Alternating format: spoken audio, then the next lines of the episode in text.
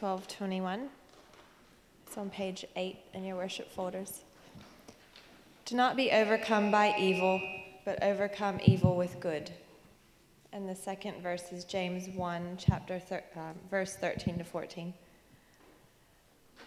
Let no one say when he is tempted, I am being tempted by God.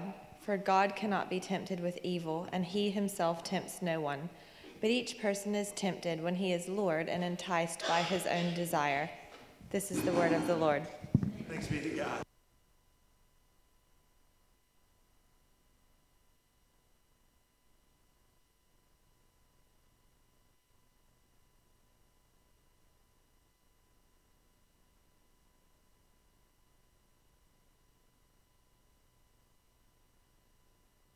Continuing. Oh, sorry, guys. Hey. It's all right. No, that's my fault. I should have turned it on to begin with.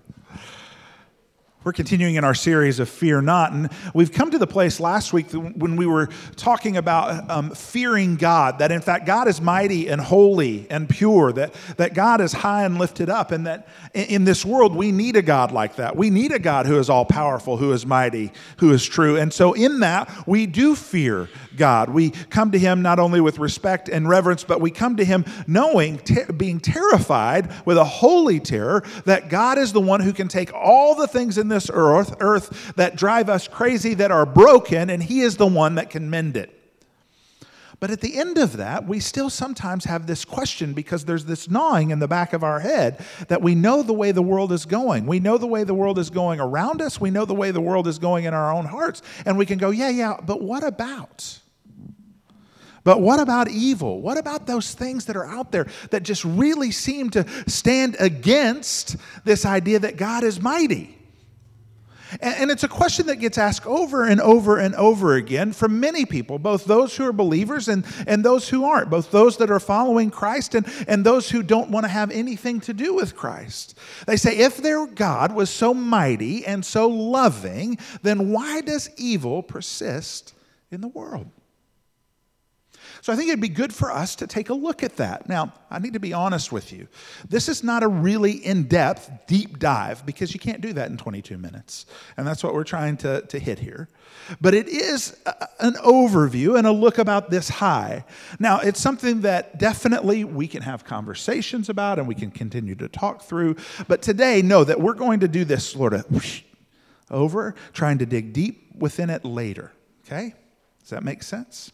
And it would also be good for us to define kind of what we're thinking about when we think of evil.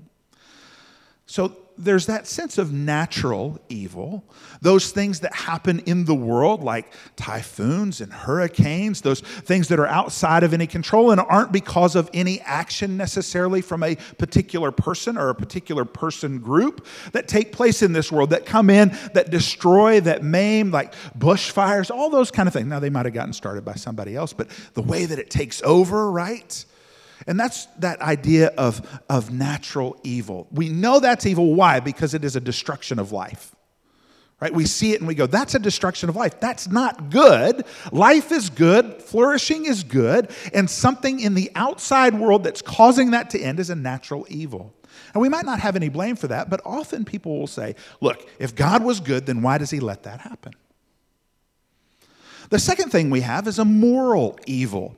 It's that idea of one person making a choice to do something against somebody else.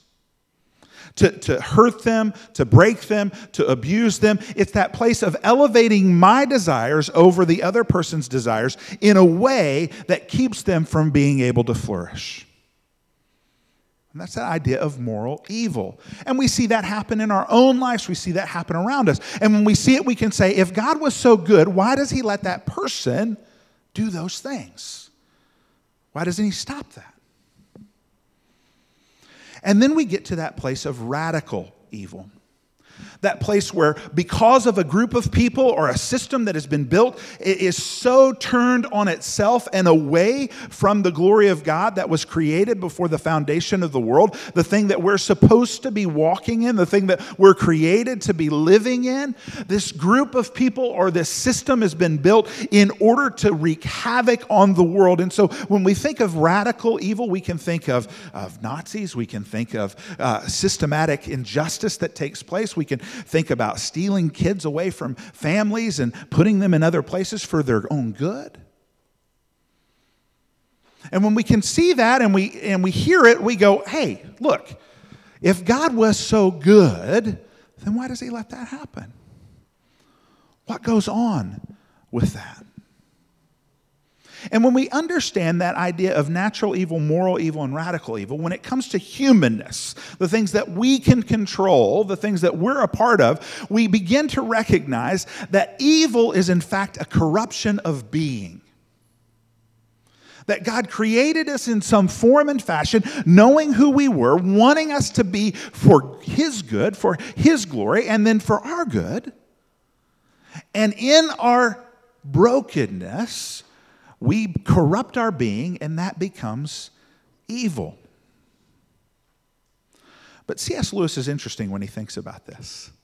He says this When I was an atheist, my argument against God was that the universe seemed so cruel and unjust.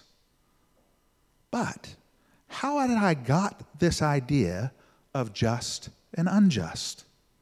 A man does not call a line crooked unless he has some idea of a straight line. So, the question about evil and why it continues to happen has a presupposition in it that there is good. Right? See, we could never define evil as something that is against good unless we had an idea of what good is, what it is based on, and who created that.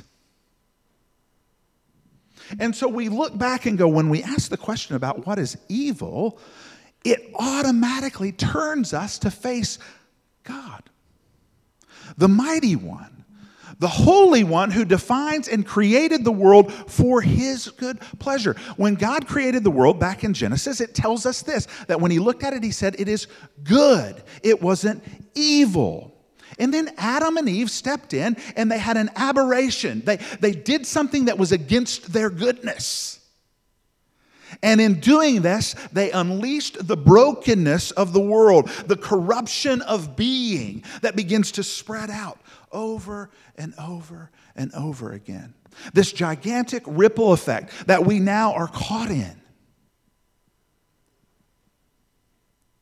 And so then we see God beginning to move into that place and saying, I need to walk along with humanity to bring them back to the place that I desire them to be. And in some sense, we want to go, God, if you were smart, you would have done it like that. But God is bigger and smarter than us. And He knows how to engage with evil and brokenness in a way that we do not. Uh, you might not be like me. In a lot of ways, I hope you're not like me. But there are places when I begin to hear folks saying, but what about, wouldn't a loving God not allow this to happen? Oftentimes, that thing that they're seeing that they're causing them to ask that question is either one, a tragic event that has happened in the world, you know, cosmically, an, an, a flood, bushfires, a, a pandemic, or it is something that is happening to them directly. A, tragedy that has befallen them, a, a, place that has hurt, a diagnosis that they were surprised, a death that came suddenly, right? And so we have to be able to admit to ourselves that more often than not, when things are going okay in the way that we think they should be going, we don't worry about evil or whether God is around.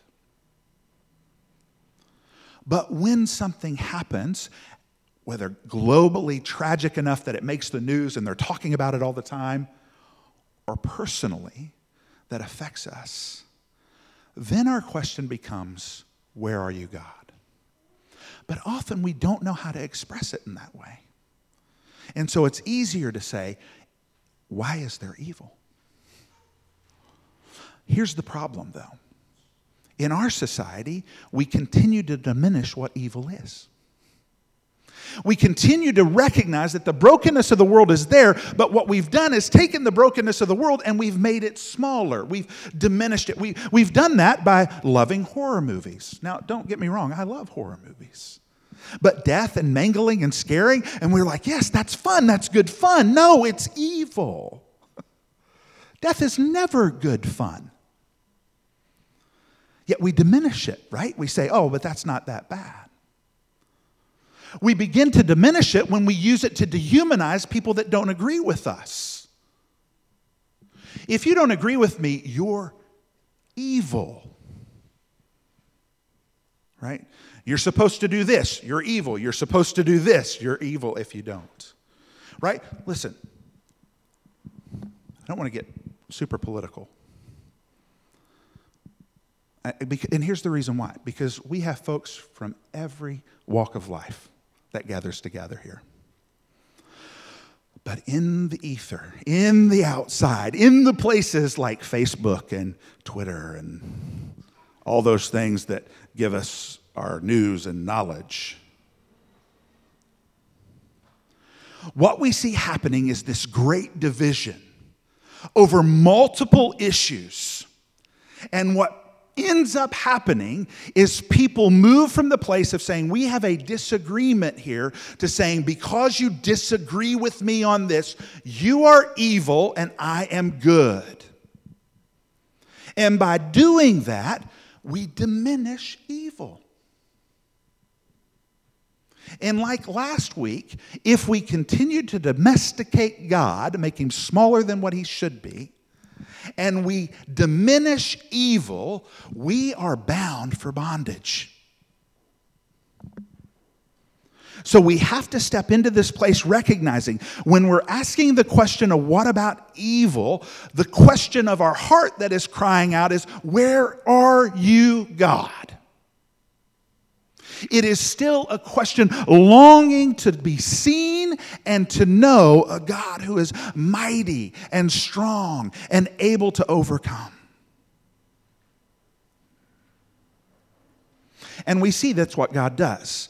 The two verses that I gave you today, there's Romans and there's James. We're actually going to just take a little idea from the book of James first, and then we're going to go to Romans. The reason why is I want to think of them as like bookends as we discuss evil. James 1 13 through 14 reminds us that we cannot say that we're tempted by God because God does not tempt from evil and God has no evil in him. He himself cannot be tempted and does not possess any evil. So, what that means is when brokenness in this, in this world, even though God is sovereign and providential and mighty, is He is not the creator or the originator of that evil right? He's not the one who has stepped in. However, what we recognize is that created beings, starting with Adam and Eve and continuing on, continue to choose their own selves over the glory of God and corrupting their being in a way that causes there to be suffering and harm. Probably even so, leading to natural evil because of the way that we've lived. That the whole earth is broken and it cries out for restoration. And in that, then God, over and over and over again, as we look through the spans of the whole of Scripture, is continuing to walk into those places and bring about healing, bring about mercy. Now, I know that some of you are sitting here and saying, yes, but that's not happening for me. I know. But hold on. So, first, we recognize that God is good that He is moving in a way to bring about wholeness and completion. N.T. Wright puts it this way in his book about justice and evil and God. He says, This project, the earth, is a matter of setting the existing creation to right rather than scrapping it and doing something else instead.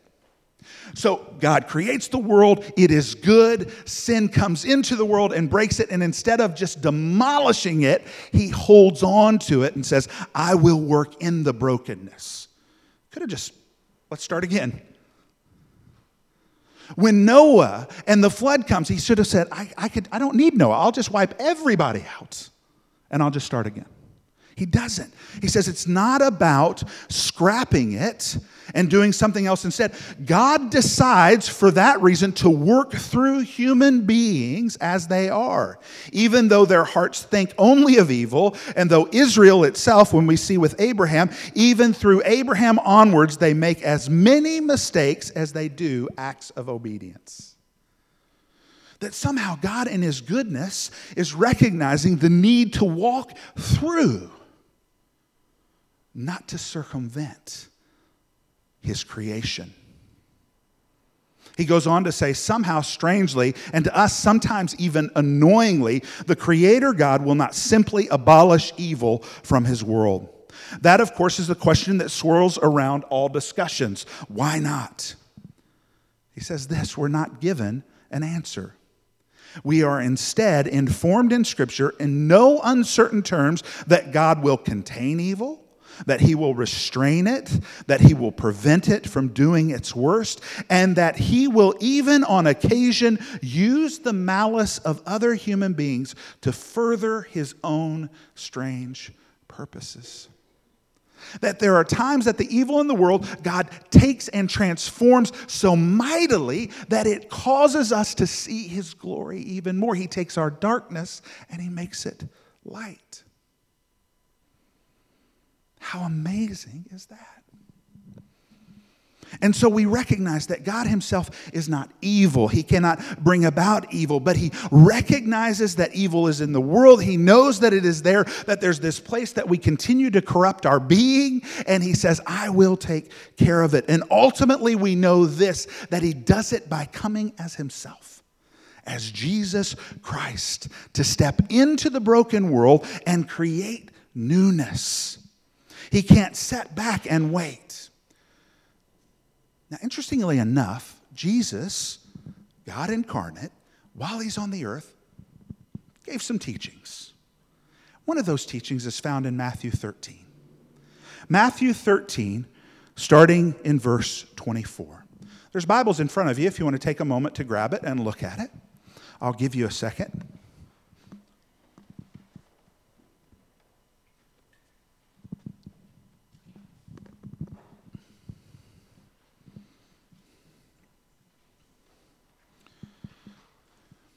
Let me read it to you. Matthew 13. It's called the parable of the weeds. And it says, And he put another parable before them, saying, The kingdom of heaven may be compared to a man who sowed good seed in his field.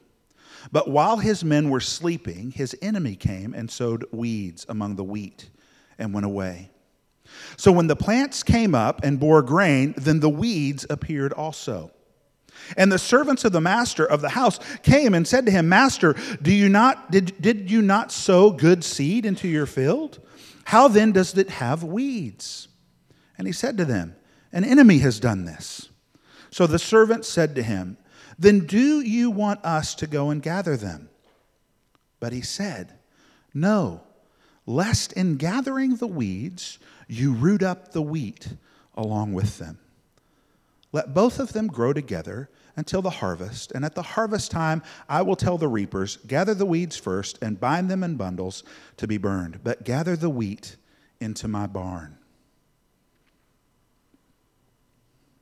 There's a place here that we see God through Jesus letting us know that there are moments and times He recognizes that there's evil that is growing up, and He knows that if I pluck it now, if I come in and I cause it to be dramatically taken away, just like we're crying out for, that it will uproot us as well. It could shake our faith, that faith that's caused us to cry out. It could pull us out of the nutrients of the kingdom of God, that we could accidentally be broken in the process even more than we already are. That I must protect them even in the midst of that evil, knowing that in the end I will take care of it completely. How amazing is that? And here's the way that it happens Jesus comes and he suffers and he dies. The ultimate consequence of evil is suffering. And instead of saying, I'll do away with the evil so you don't have to suffer, he says, God says, I will suffer so that when you suffer, I will walk with you. See, Jesus, as N.T. Wright says in his book, suffers the full consequence of evil evil from political, social, cultural, personal, moral, religious, and spiritual angles, all rolled into one. Evil in the downward spiral, hurtling towards the pit of destruction and despair. And he does so precisely as an act of redemption, of taking the downward fall and exhausting it, so that there may be a new creation, a new covenant, forgiveness, freedom, and hope.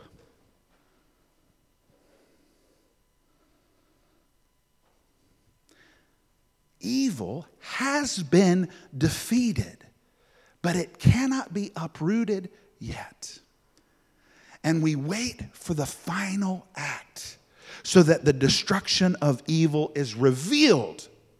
Not that it happens then, but it's the, that it's revealed, that it's already done. And in the meantime, we suffer immensely because of evil around us. And God suffered most. God walks with us in that and he provides the ultimate demonstration of love and justice for us in Christ's self sacrificing act on the cross. How amazing is it for us to know that when we cry out, Why are you letting evil happen? It is a cry of our heart to say, Where are you? And God shouts from the mountaintops, I am here with you. I have overcome this and will continue to overcome it. It is completely done, and I will reveal it soon. We long for that day. We want that day. Not from this aspect, though, of going, we'll just kind of sit back and let it come. That's not what we're called to do. Let's go to that Romans passage. It says, Do not be overcome by evil, but overcome evil with good. That's a call to us as those who are in Christ. That's a call to us who recognize that the world is evil. That we are not those who domesticate God, we are not those who diminish evil. We say it is out to get you. However, we know that the good that God has done has overcome that evil, and so we are active participants walking in that place. So when somebody in your life says, Why has not God gotten rid of evil? You say, He has, and I'm here to help you see it. Because I know in that question you're crying out for God. Your heart aches to know and be heard. And we know God already has. He's heard us and He's come. So, what about evil? Well, evil is present and it is here and it's growing alongside the kingdom of God. But we are the ones who grow even stronger next to it as the pure wheat so that that field is beautiful this, this, this week, um, with the change of weather, I'm discovering again an injury that I have in my eye. It happens on occasion. Uh, now, when one of my children was a younger, younger child, and I was holding them in the back of the chapel of our church, they were kind of looking at me and wanted to touch my face lovingly because I'm so nice to look at. Their little finger went right into my eye and scratched my, my cornea, just, just like that. Now, I'm an unwise individual, and I didn't think much of it, even though I really couldn't open my eye. And so I drove a two and a half hour trip with my eye closed, staring into the sun. And I drove back uh, that same day, uh, not being wise about my eye and thinking I should probably do something about this, maybe go see somebody. I was like, it's just a scratch, it's not that big of a deal. Until I went the next day to the doctor when I really couldn't open my eye and it kept watering. And, there, and he said, um, Why did you do what you did?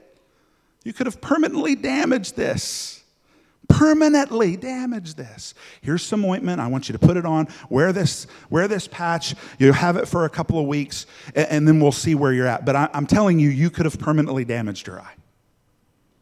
Now, I didn't permanently damage my eye. There's not a scratch. I don't see a scratch. I don't. I, I, see just well. I don't see as fine as I used to. When I moved to Australia, I had 20/20 vision, but we won't talk about that. Here's the thing, though. If I were to go look at a doctor and ask them, they'd go, Oh, yeah, your eye looks fine. It's great. But when pollen acts up or the weather changes and I start getting a little bit of a head cold, I can feel in my eye this scratch that's really no longer there. It wouldn't be seen, but it, I can feel it. There's this place where it just doesn't quite get you know, as lubricated as the rest of my eyeball.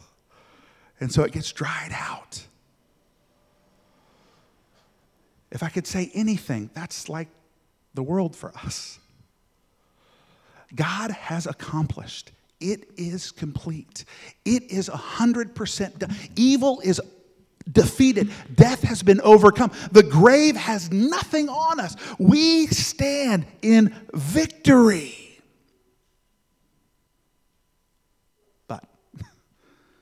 Sometimes we feel the pain. And that's why God says, don't be overcome by evil, but overcome evil with good.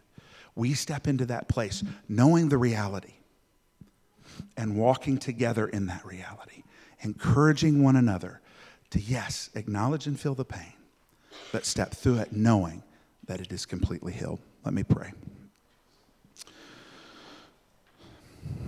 Mm.